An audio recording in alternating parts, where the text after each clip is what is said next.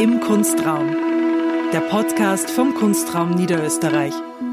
Herzlich willkommen zur Aprilfolge von Im Kunstraum. Mein Name ist Katharina Brandl, ich bin die künstlerische Leiterin des Kunstraum Niederösterreich und in dieser Folge melden wir uns aus der Isolation mit einem Gespräch mit Thomas Edlinger. Thomas Edlinger ist der künstlerische Leiter des Donaufestivals, also einer meiner direkten Kollegen. Sie kennen ihn auch als Radiomacher, etwa als Co-Moderator der legendären FM4-Sendung Im Sumpf oder auch als Buchautor. Wir unterhalten uns heute über das abgesagte Donaufestival 2020, über Kunst während der Covid-Krise, über digitale Kunst- und Kulturangebote und über die Schwierigkeiten der Situation künstlerisch und diskursiv zu begegnen. Viel Spaß!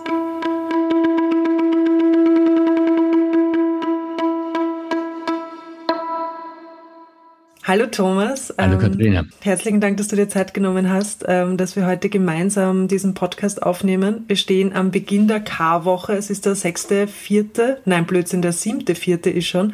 Und man sieht, dass es in dieser Zeit ein bisschen schwierig ist, ähm, zu wissen, welcher Tag überhaupt ist. Und es scheint auch irgendwie gerade sehr wichtig zu sein, genau zu situieren, welcher Tag überhaupt ist. Wir treffen uns jetzt selbstverständlich nicht wirklich direkt. Wir sitzen auf Zoom einander gegenüber. Du bist in Österreich, ich bin in der Schweiz und wir nehmen auf. Ich mag dich gleich mal die erste Frage fragen, die, die man immer auch über Distanz fragen muss. Wie geht's dir in der Isolation, Thomas? Ja, ich bin ja hier jetzt im ähm, schönen Burgenland und im Burgenland ist, fühlt sich das gar nicht so viel anders an als sonst. Ähm, also das ist ja prinzipiell auch unter der Woche oft recht leer, weil die Pendler gar nicht da sind und anderswo arbeiten. Also auf den ersten Blick sieht das gar nicht so anders aus, und so ein schöner Frühlingstag. Ähm, aber insgesamt, ähm, naja, also wie soll ich sagen, mm, den Schock ähm, der erzwungenen Absage des Donaufestivals, den habe ich jetzt schon hinter mir. Verdaut ist vielleicht nicht genau richtig formuliert, aber ich habe ihn zumindest hinter mir. Mittlerweile denke ich schon eher über gezwungenermaßen auch, auch über 2021 nach. Ich glaube, ich möchte heute insgesamt über, über das sprechen, was eben gerade nicht passieren kann, ähm, speziell auch ähm, was das Donaufestival betrifft und auch das, was vielleicht passieren wird, ohne aber jetzt Kaffeesud zu lesen. Und ich denke mir auch, also in deiner Situation, dass es bei einem Festival die Absage natürlich noch bitterer ist, weil ähm, die Arbeit des gesamten Jahres quasi drinnen hängt und weil es auch keinen Ersatz geben kann. Also weil die Aufführungserfahrung selber so zentral ist, die physische Präsenz vor Ort. Und mich begleitet insgesamt die Frage, was wir in dieser Krise von und mit Kunst in der Krise und über die Krise lernen können. Und das liegt sicher daran, dass das mein Themengebiet ist, ähm, aber vielleicht liegt es auch daran, weil es auch manchmal schwierig ist, der Situation selber mit sehr präzisen Worten überhaupt nahe zu kommen.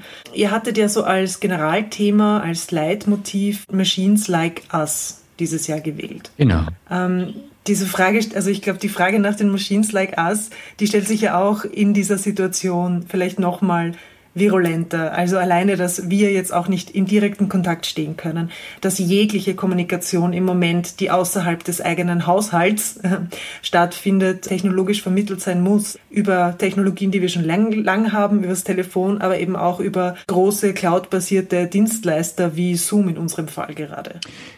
Ja, ähm, also ich weiß jetzt nicht, ob ich dir direkt ähm, äh, auf, auf deine äh, Sätze jetzt antworten kann, aber ich versuche es mal. Also dieses, zunächst mal dieses Motto, das hat sich ja, das verdankt sich ja eines, äh, einem Roman von Ian McEwan, ähm, der, der heißt Machines Like Me, ähm, und handelt eigentlich von Robotik und zielt also eher auf so ein, auf einen Vergleich Mensch-Maschine ab, der uns allen geläufig ist, also der auch damit zu tun hat, ob Maschinen Menschenähnlichkeit vortäuschen können oder ob sie bestimmte Fähigkeiten des Menschen simulieren können oder vielleicht sogar auch steigern können, übersteigern können und so weiter.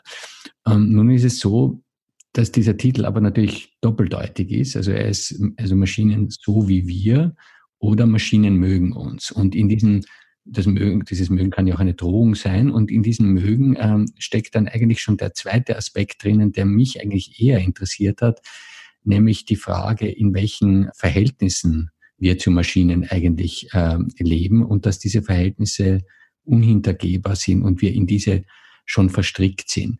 Und was ich, was ich jetzt du hast jetzt eh versucht anzusprechen, anhand dieser Situation jetzt nochmal deutlich merke oder, oder wo man quasi buchstäblich hingestoßen wird, ist, dass es halt einen ganz großen Unterschied zwischen künstlichen Intelligenzen, algorithmischen Rechenleistungen und menschlichem Bewusstsein gibt, der häufig wie ein blinder Fleck nur nicht gesehen wird oder verleugnet wird oder verharmlost wird, nämlich der, dass wir alle eine Leiblichkeit haben. Ja, wir sind, wir sind eben nicht einfach nur Rechner, sondern wir haben Körper. Und diese Körper sind jetzt irgendwo eingesperrt, sitzen in irgendwelchen Zimmern und müssen über mühselige, wir haben es ja selber jetzt gerade erlebt, äh, eine halbe Stunde lang äh, über mühselige Zoom-Leitungen miteinander in Kommunikation treten. Und da bleibt immer ein ganz großer Aspekt ähm, menschlicher Kommunikation und auch menschlicher Erfahrung außen vor. Und das finde ich ist eigentlich etwas, ähm, was ziemlich interessant in der Betrachtung des Verhältnisses von Menschen und Maschine ist und das, das eben auch etwas, äh, wie soll ich sagen, etwas ist, was bei einem Festival einerseits geleistet werden kann, weil es da um die, auch um die leibliche, körperliche Erfahrung, um Affekte und ähnliches geht und gleichzeitig in der, in dem viel geforderten und jetzt viel diskutierten Ersatz oder in dem ins Netz wandern von Festivals eben fehlt. Das wäre der große Mangel. Und deswegen bin ich auch gegenüber diesen Ideen, wie man denn ein Festival, das eben auf die Versammlung von Körpern und den Austausch von Körpern auch abzielt, wie man das denn eben retten kann im Netz, online und so weiter, eher skeptisch, ehrlich gesagt. Also das mag vielleicht für Filmvorführungen auch nur in einem bedingten Maß möglich sein. Ich glaube aber in so einem in so einem Format, wie es das Donaufestival zum Beispiel äh, bereitstellt, halte ich das ehrlich gesagt für sehr schwierig und ich weiß dann gar nicht, ob man so einem, so einem Festival so einen, so einen Gefallen tut, wenn man es quasi ähm, in jeder Hinsicht äh, unzulänglich versucht zu übersetzen, ob es dann nicht besser ist, die Lücke zu lassen, die Lücke, die der teuflische Virus lässt.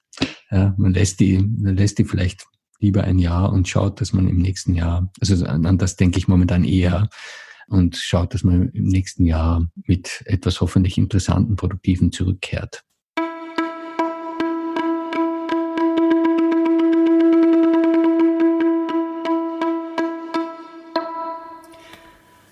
Ja, ich, ich musste jetzt an, an zwei Dinge denken. Einerseits, ähm, genau wie du beschreibst, dass das, was uns auffällt oder was für unsere Arbeit ja auch zentral ist, ist tatsächlich irgendwie dieses Zusammentreffen von, von Körpern.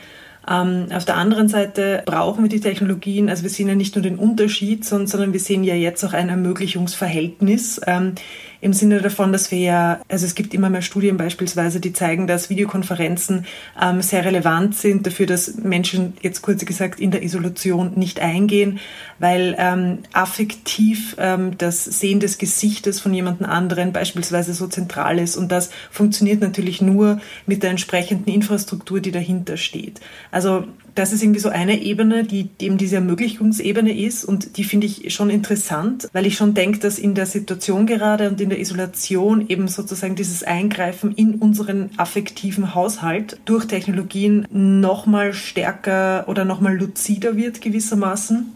Und die Frage zum, zum Ausweichen von Programmen auf Online-Angebote, das sehe ich sehr, sehr ähnlich wie du. Also ich glaube, dass wir ja auch ähm, in unserer Arbeit jetzt im Moment alles sehen, was die Arbeit ausmacht, dass es sehr schwierig ist, einfach nur so zu tun, ähm, als könnte man über einen Browser auch Ausstellungen wahrnehmen. Ähm, also es geht immer um ein Zusammentreffen von Personen in diesen Räumen.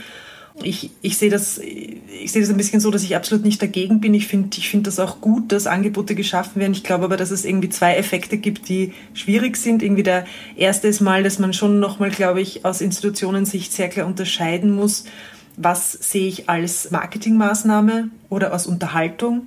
Beides ist vollkommen okay und beides hat seine, seine Legitimierung. Und wann mache ich mir vor, dass ähm, ich sozusagen friktionslos einen Übersetzungsvorgang leisten kann vom Analogen ins Digitale, der nicht möglich ist ich glaube, dass du auch recht hast, dass das auch beim Kino, wie das eh ähm, sehr oft auch schon, schon diskutiert wurde, ähm, dass äh, die Streaming-Anbieter immer mehr die Kinos, also noch mehr die Kinos umbringen. Auch das ist quasi nicht ersetzbar. Also auch da gibt es einen, einen Übersetzungsverlust, den man ernst nehmen muss. Aber ich glaube natürlich, dass es in der bildenden Kunst oder auch bei dir in der Musik und in der bildenden Kunst ähm, dass man sich schon äh, vor Augen halten muss, dass diese Übersetzung auch nicht leistbar ist. Und wir können irgendwie kurzweilig auf andere Angebote uns konzentrieren, aber das muss sozusagen, die künstlerische Arbeit muss dem neuen Medium gewissermaßen entsprechen. Also ich kann nicht davon ausgehen, dass ich, dass ich Dinge, die für dies ähm, eine räumliche Erfahrung braucht, einfach so online stellen kann und ich habe, ich, es funktioniert. Ich, ich verstehe natürlich dass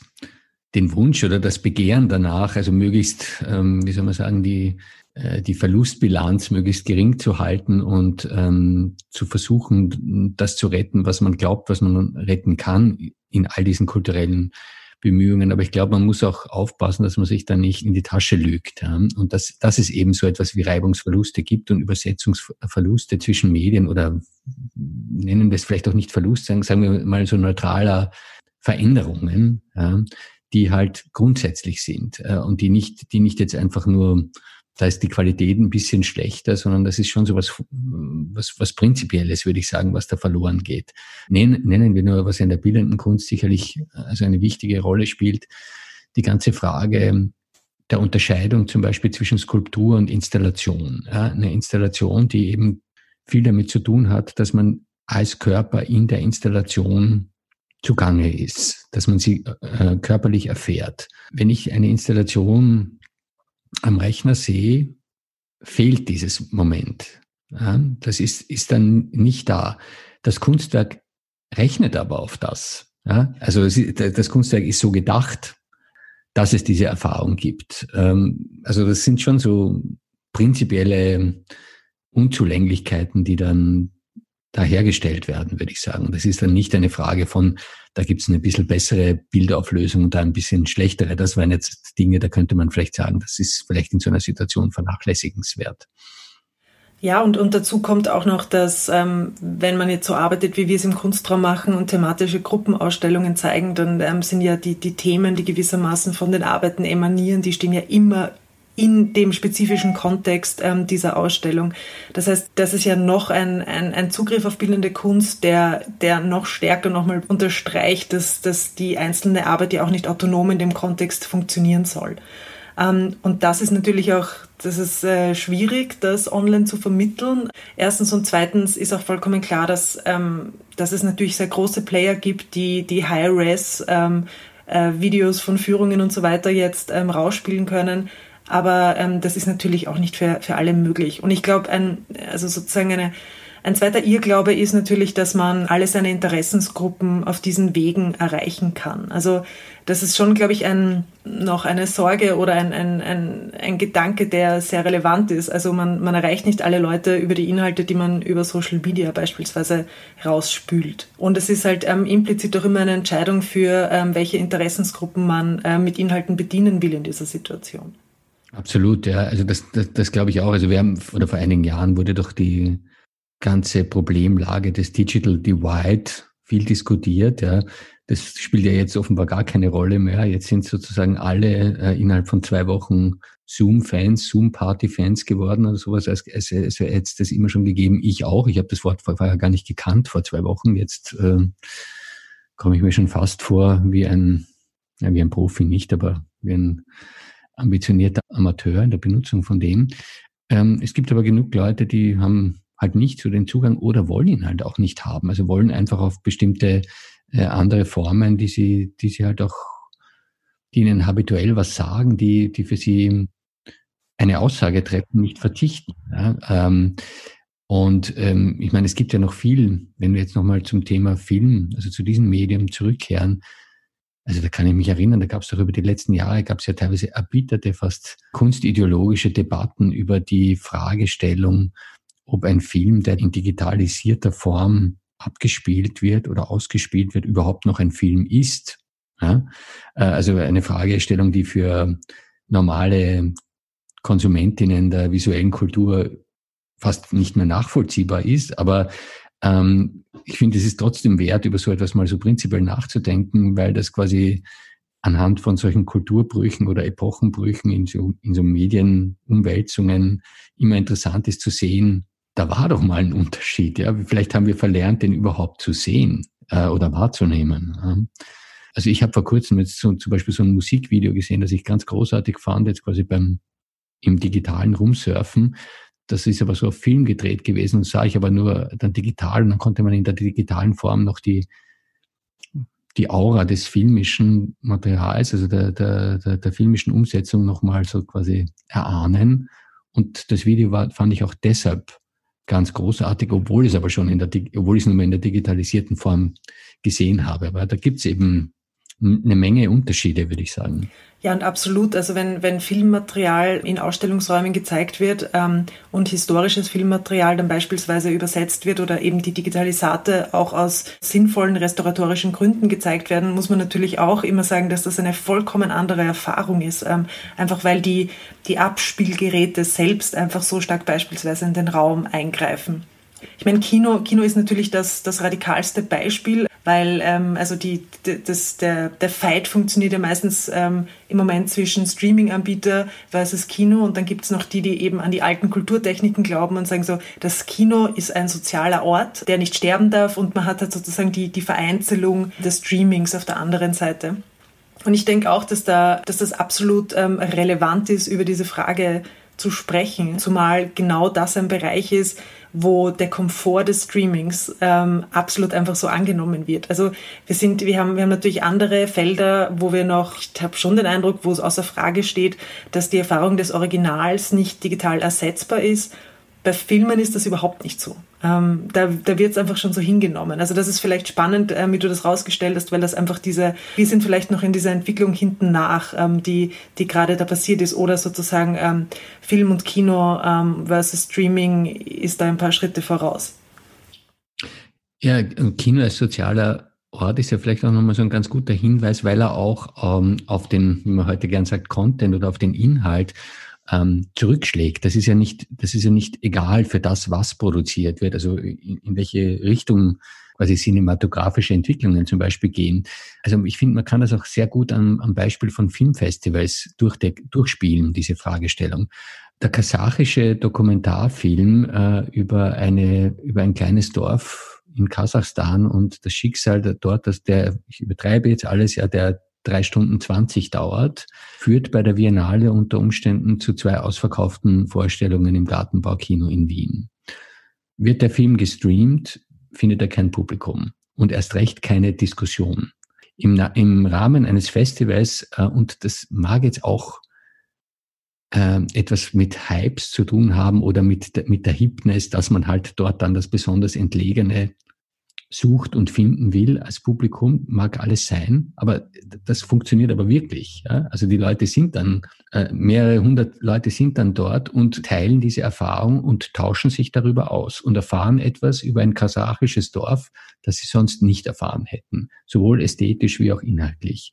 Ähm, und das, all das leistet das Kino als eine auch eben als eine Kulturmaschine, die einen sozialen Ort bereitstellt, der überhaupt diese Begegnung ermöglicht und, und als attraktiv erscheinen lässt. Ja, und, und Kuration leitet, also leistet das einfach im weitesten Sinne. Also Kuration, wie wir es verstehen oder wie in, in unseren Jobs das auch der Fall ist, ähm, gestaltet ja einfach immer sozusagen spezifische Ereignisse an spezifischen Orten, an denen Menschen zusammenkommen. Also es geht ja nicht nur darum, dass jemand einfach vorauswählt, was gezeigt wird und das in dem Sinne kommuniziert wird, sondern es geht ja um dieses, um dieses ganze System auch was die Beziehungen zwischen den einzelnen Akteuren und Akteurinnen angeht. Und das ist natürlich viel, viel mehr als das, ähm, als wenn ich sozusagen ähm, überlegen würde, ich stelle jetzt die Arbeiten, die ich auswählen würde, alle browserbasiert da und die Kuration ist jetzt, ähm, also der ist einfach der Filter, der auswählt, was gezeigt wird, weil sonst wäre viel zu viel da und eben dein Filmbeispiel würde niemals gefunden werden. Aber genau das ist, zeigt ja irgendwie was, was, was die Rolle auch von Kuration für diese Räume ist, ja. Ja, stimmt, ja. Mhm.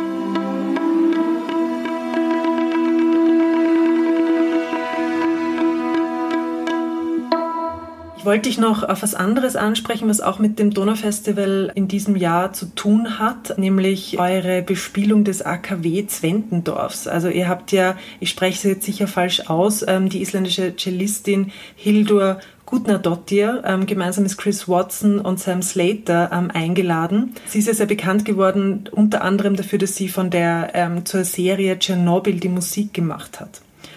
Und ähm, das findet ja jetzt nicht statt, wie du gesagt hast, aber ich habe nochmal in die Serie reingeschaut und ich finde, diese Musik ist einfach so, die, die bringt einfach so stark einfach eigentlich etwas auf den Punkt, das Tschernobyl und auch die Situation jetzt ein bisschen verbindet, nämlich diese, die Angst vor dieser unsichtbaren Gefahr, diese drohende Gefahr.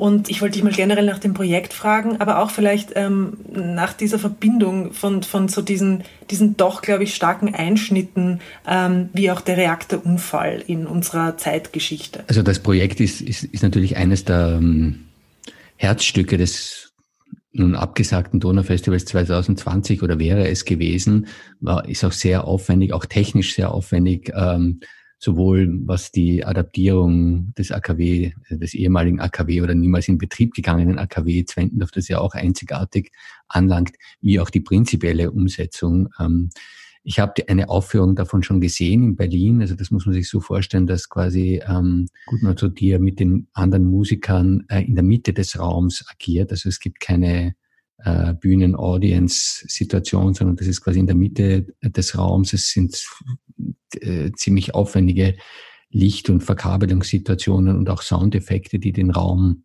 umpflügen in gewisser Weise. Ähm, ja, es ist schon recht beeindruckend und ich glaube, dass das in Zwentendorf also sicher eine ähm, sehr ähm, eindrucksvolle Arbeit gewesen wäre. Es kann auch sein, dass, die, dass wir die nachholen können 2021, aber das ist jetzt zu früh zu sagen. Und ähm, dein Eindruck, den teile ich, dass der, dass, ich meine, das konnten wir natürlich nicht wissen und das ist, mir wäre es lieber gewesen, wir hätten diese Koinzidenz nicht gehabt, also zwischen ähm, der Bespielung dieser unsichtbaren Gefahr ähm, von Radioaktivität und der unsichtbaren Gefahr eines Virus. Aber das ist richtig. Äh, also die, die Musik, glaube ich, ähm, übersetzt die, diese Form von radikaler Unsicherheit und äh, äh, ziemlich ähm, einzigartig, würde ich sagen. Und sie basiert ja auch auf äh, Field Recordings in äh, Anlagen, die dann halt nochmal weiter verarbeitet wurden.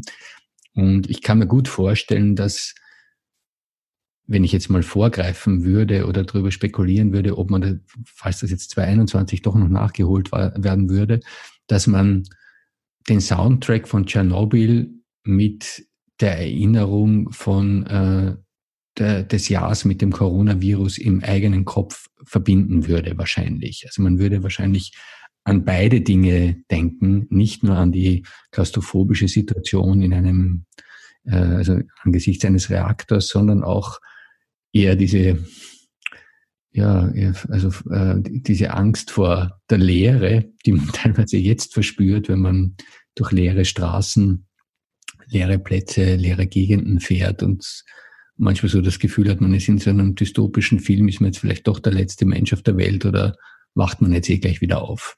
Ja, die, die Ungewissheit in dieser Art der Verwüstung, wenn alles zu ist und alles mhm. leer ist. Und ja, also ich habe ich hab was, ähm, ich habe einen sehr ähnlichen Gedanken gehabt, weil ähm, ich anhand ähm, der Musik auch dran denken musste, das ist jetzt natürlich wahnsinnig spekulativ, wie wir diese Zeit mit künstlerischen Mitteln ähm, erinnern werden. Also das können wir jetzt natürlich nicht, nicht ad hoc beantworten, erwarte ich auch nicht von dir.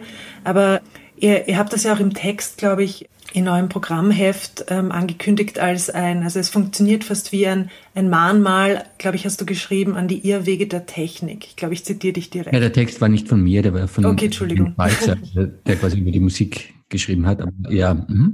Eben, und die, die Frage war für mich einfach so, also das, das ist ja ein interessantes Problem mal grundsätzlich, ähm, wie das Unsichtbare, das Ungewisse. Ähm, es ist schon mal schwierig, das zu einem Bild zu machen. Ähm, wie, wie, und es ist noch schwieriger, oft fast das sprachlich einfach auf den Punkt zu bringen.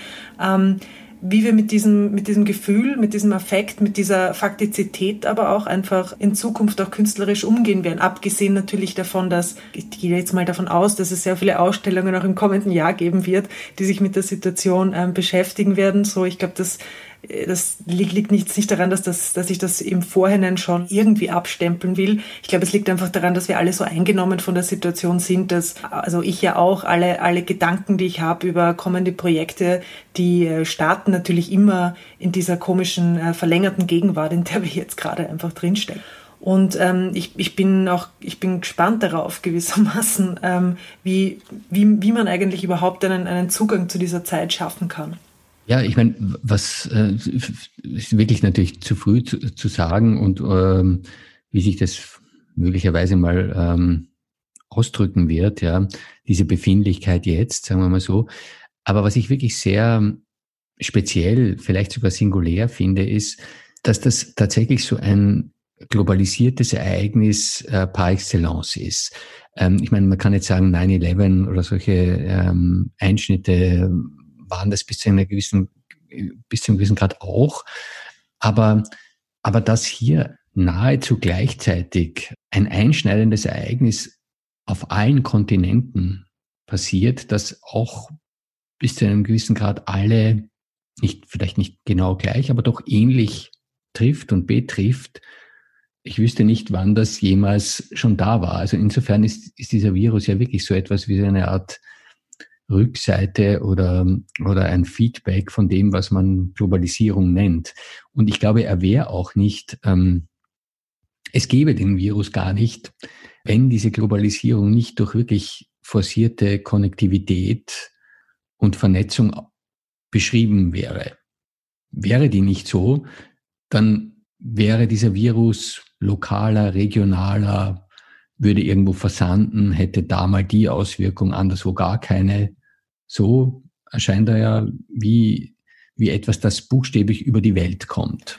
Ich finde, das ist auch ein interessanter Gedanke. Ich habe auch über, ähm, ich habe über das in ein bisschen andere Nuance nachgedacht. Ähm, nämlich, wenn man, wenn man jetzt sowas wie Globalität oder so, also man könnte es fast so beschreiben wie so ein, ein Timothy Morton Hyper Object. Also, ähm, es habe ich mir auch schon gedacht, ja. Genau, mhm. es, ist, es ist so. Dass das eigentlich ist. Ja? ja? Also es gibt kein Denken ohne Bezugnahme auf den Virus momentan. Ähm, alles ist von ihm äh, in gewisser Weise beeinflusst. Und, und das Globale aber insgesamt ähm, hat ja ein Abstraktionslevel, also obwohl uns natürlich die Globalisierung oder Globalität einfach jeden Tag betrifft, allein in, also auf der Ebene von Lieferketten beispielsweise, auf der Ebene von der, der Möglichkeit von Reisen, also bis vor ein paar Wochen natürlich, ist es, glaube ich, trotzdem so, dass es einfach sozusagen die, die Möglichkeit, auch eine globale Haltung zu entwickeln und die Möglichkeit, einfach ähm, das Globale als solche wahrzunehmen, ähm, eigentlich unmöglich ist. Also eine, eine Erklärung, die ich ähm, mal sehr treffend fand, war von, von Peter Osborne, der das auch so beschrieben hat, dass, dass, dass Globalität selbst einfach,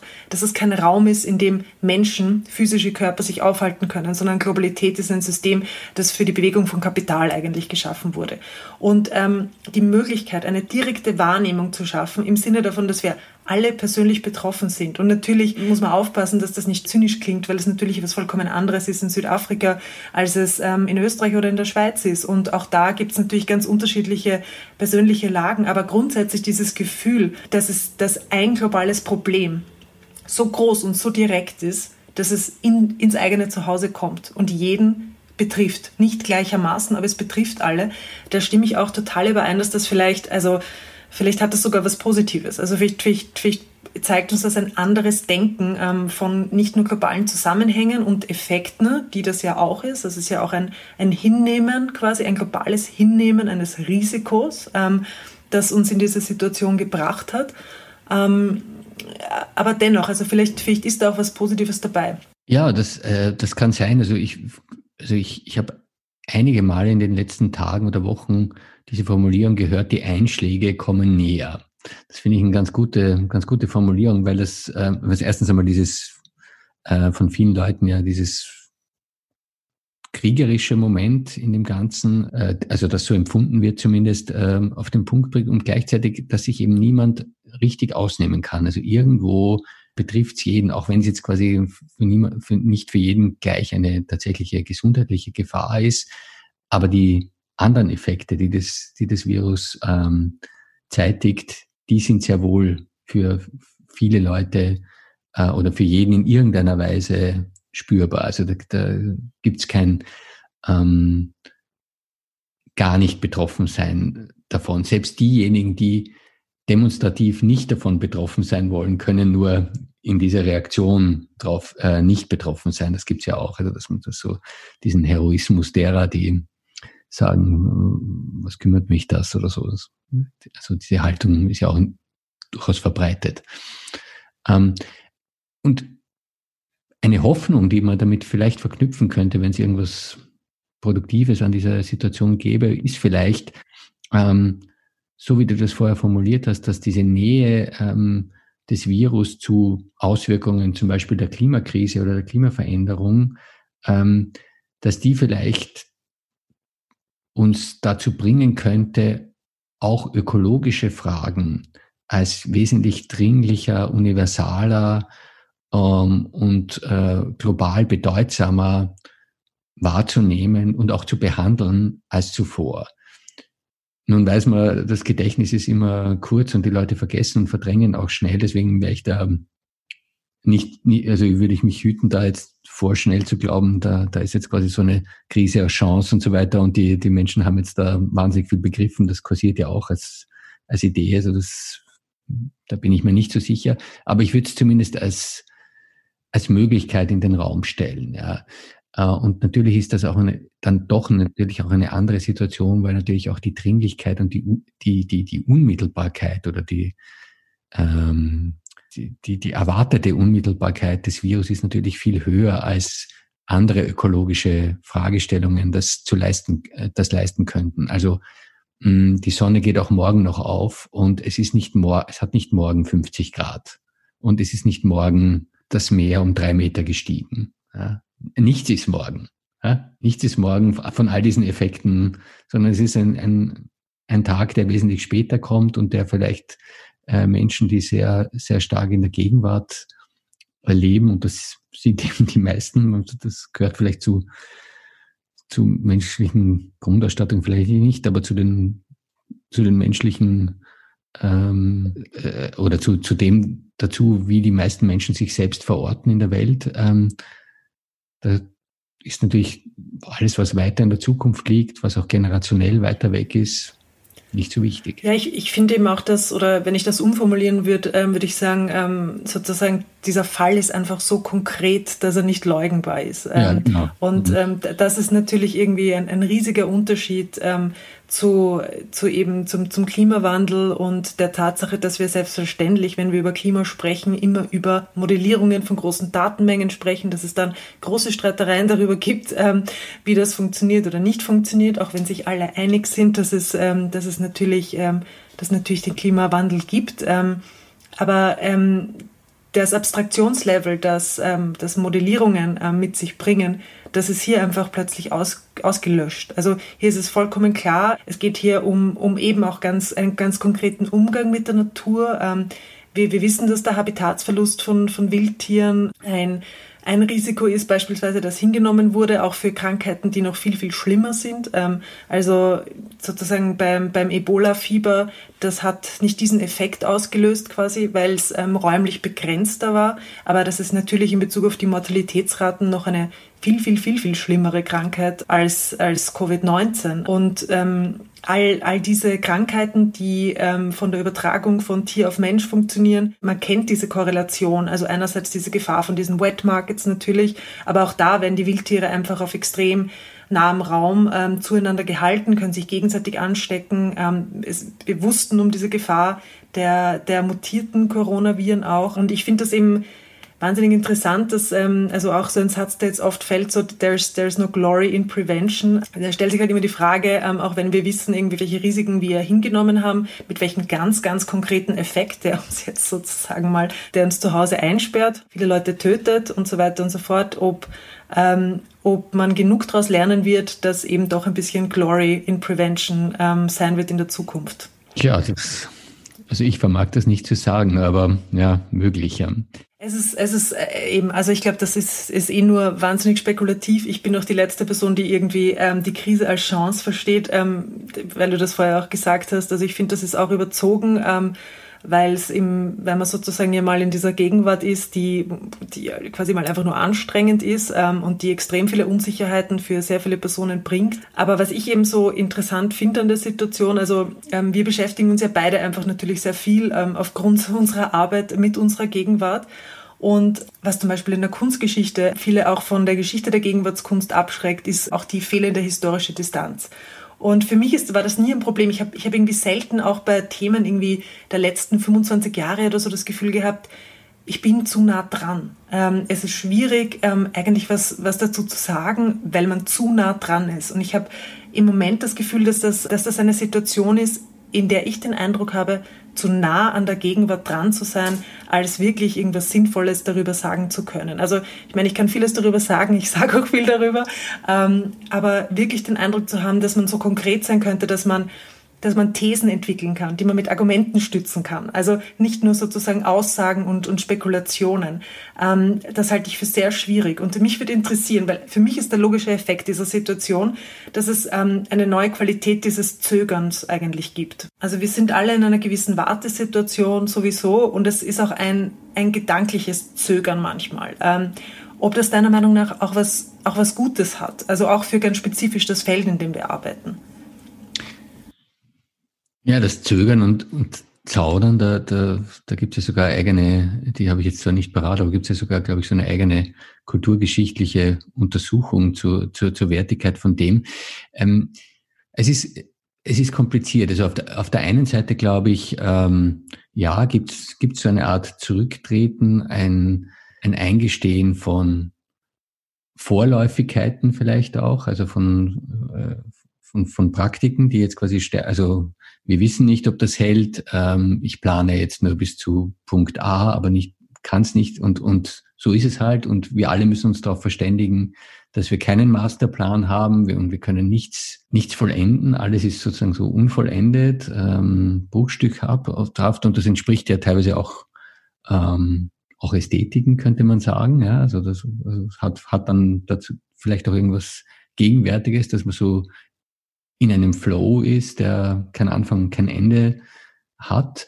Zugleich gibt es aber auch so eine, ähm, eine dauernde Nötigung zur Handlung, ja, der, die, die zumindest äh, politisch passiert. Also dauernd starren wir auf Pressekonferenzen von den Leuten, meistens sind es Männer quasi, die, die irgendwas Wichtiges verkünden, was jetzt Sache ist, was jetzt ab morgen zu tun ist oder eigentlich schon ab heute Abend oder was eigentlich schon seit gestern zu tun war, aber die Leute wussten es noch nicht. Und immer mit so Wissensvorsprungen wird gearbeitet, äh, in the know sein. Also wie irrsinnig oft stellt man sich selbst die Frage, und ich glaube, das tun viele, wissen die irgendetwas, was wir nicht wissen? Ja, also so vor, also imaginierte oder tatsächliche Wissensvorsprünge oder anderes Wissen, das da irgendwo angeblich kursiert.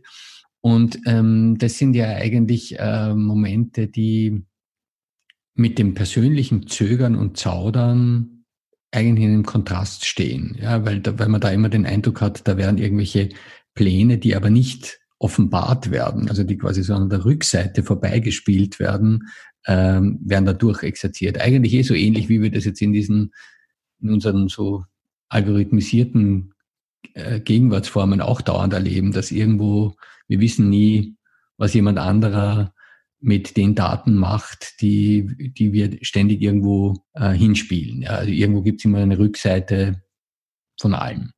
Äh, und das, also diese, diese, also eine ähnliche Erfahrung, finde ich, macht man jetzt in diesen ganzen ähm, Krisenszenarien auch, dass man immer irgendeine Verlautbarung hört, aber nie genau weiß, was da eigentlich der Hintergrund ist. Ich würde jetzt auch gar nicht unterstellen, dass da jetzt immer so der große Masterplan dahinter steckt. Also ich glaube, dass auch die Verantwortlichen oder die, die jetzt eben Entscheidungen treffen, ähm, sehr oft von dieser zudringlichen Gegenwart, die du vorher äh, angesprochen hast, buchstäblich überschwemmt werden. Ja?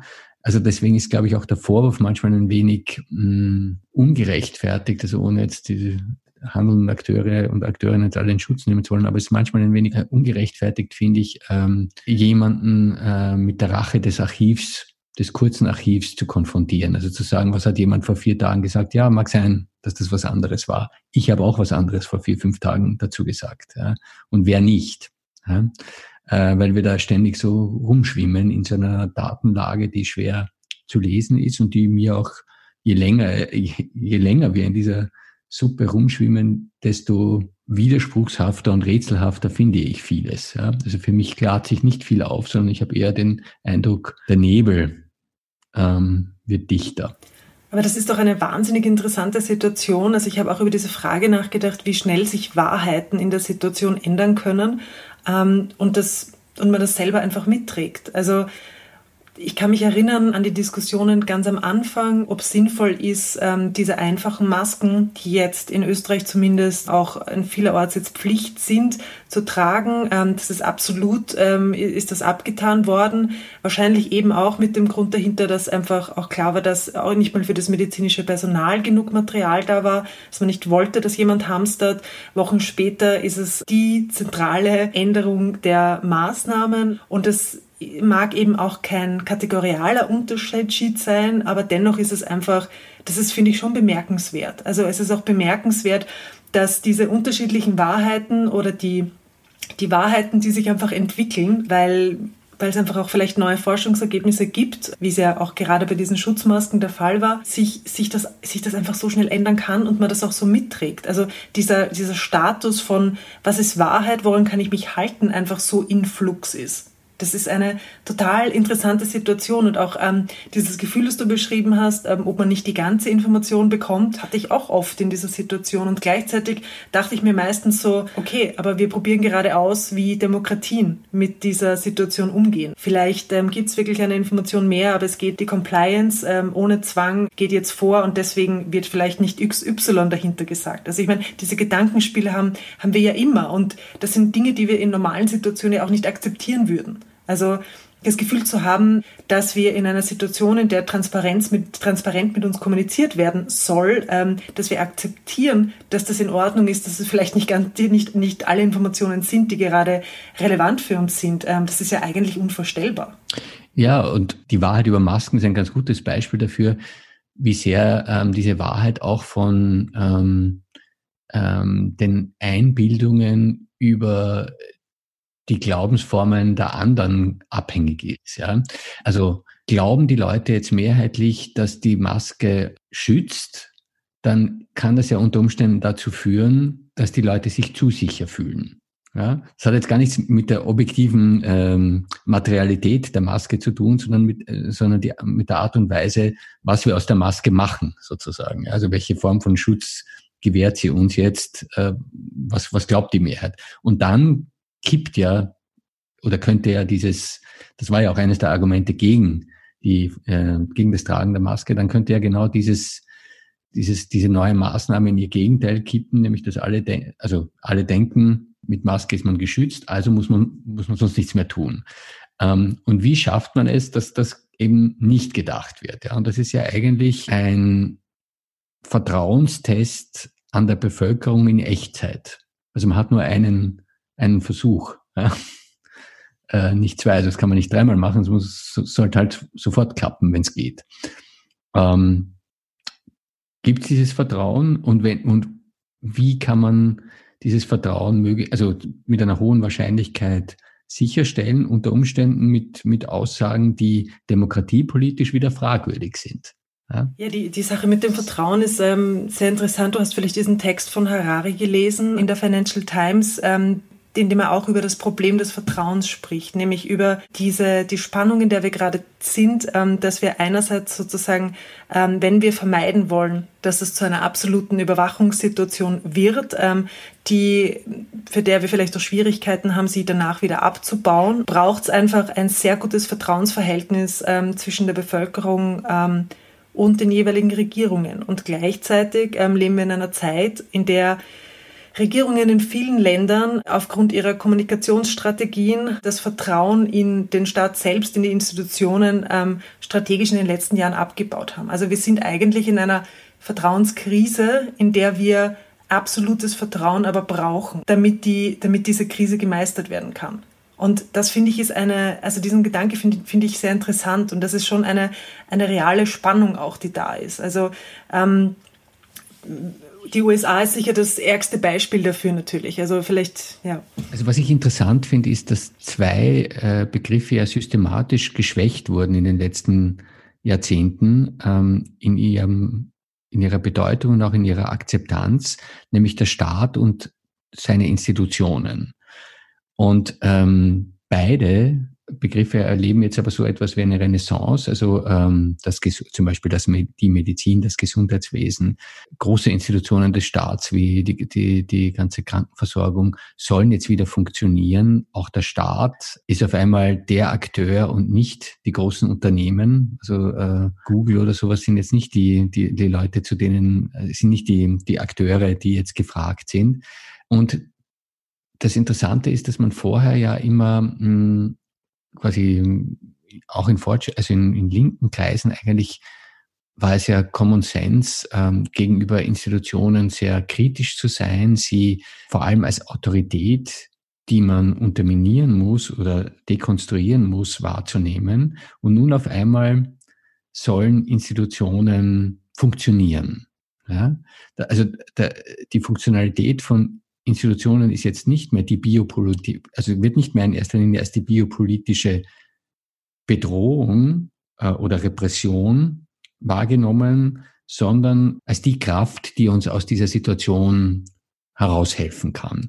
Und das finde ich doch so eine interessante, eine, eine, auch interessante diskursive Verschiebung, die wahrscheinlich nicht von Dauer ist, aber die meiner Meinung nach jetzt schon stattgefunden hat und ähm, zumindest bemerkenswert ist. Ähm, ja.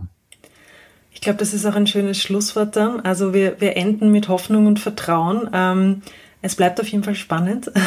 Thomas, ähm, herzlichen Dank, dass du dir Zeit genommen hast, dass wir den Podcast gemeinsam aufgenommen haben. Ich danke dir für die Einladung und ähm, alles Gute nach, nach, in die Schweiz äh, und natürlich auch äh, dem Kunstraum. Ja, danke.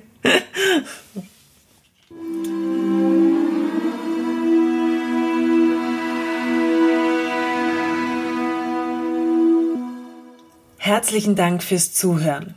Falls Sie mehr über unser Programm erfahren möchten, folgen Sie uns doch auf unseren Social-Media-Kanälen und falls Sie Post über Kunst in der Krise erhalten wollen, abonnieren Sie doch unseren Newsletter auf www.kunstraum.net.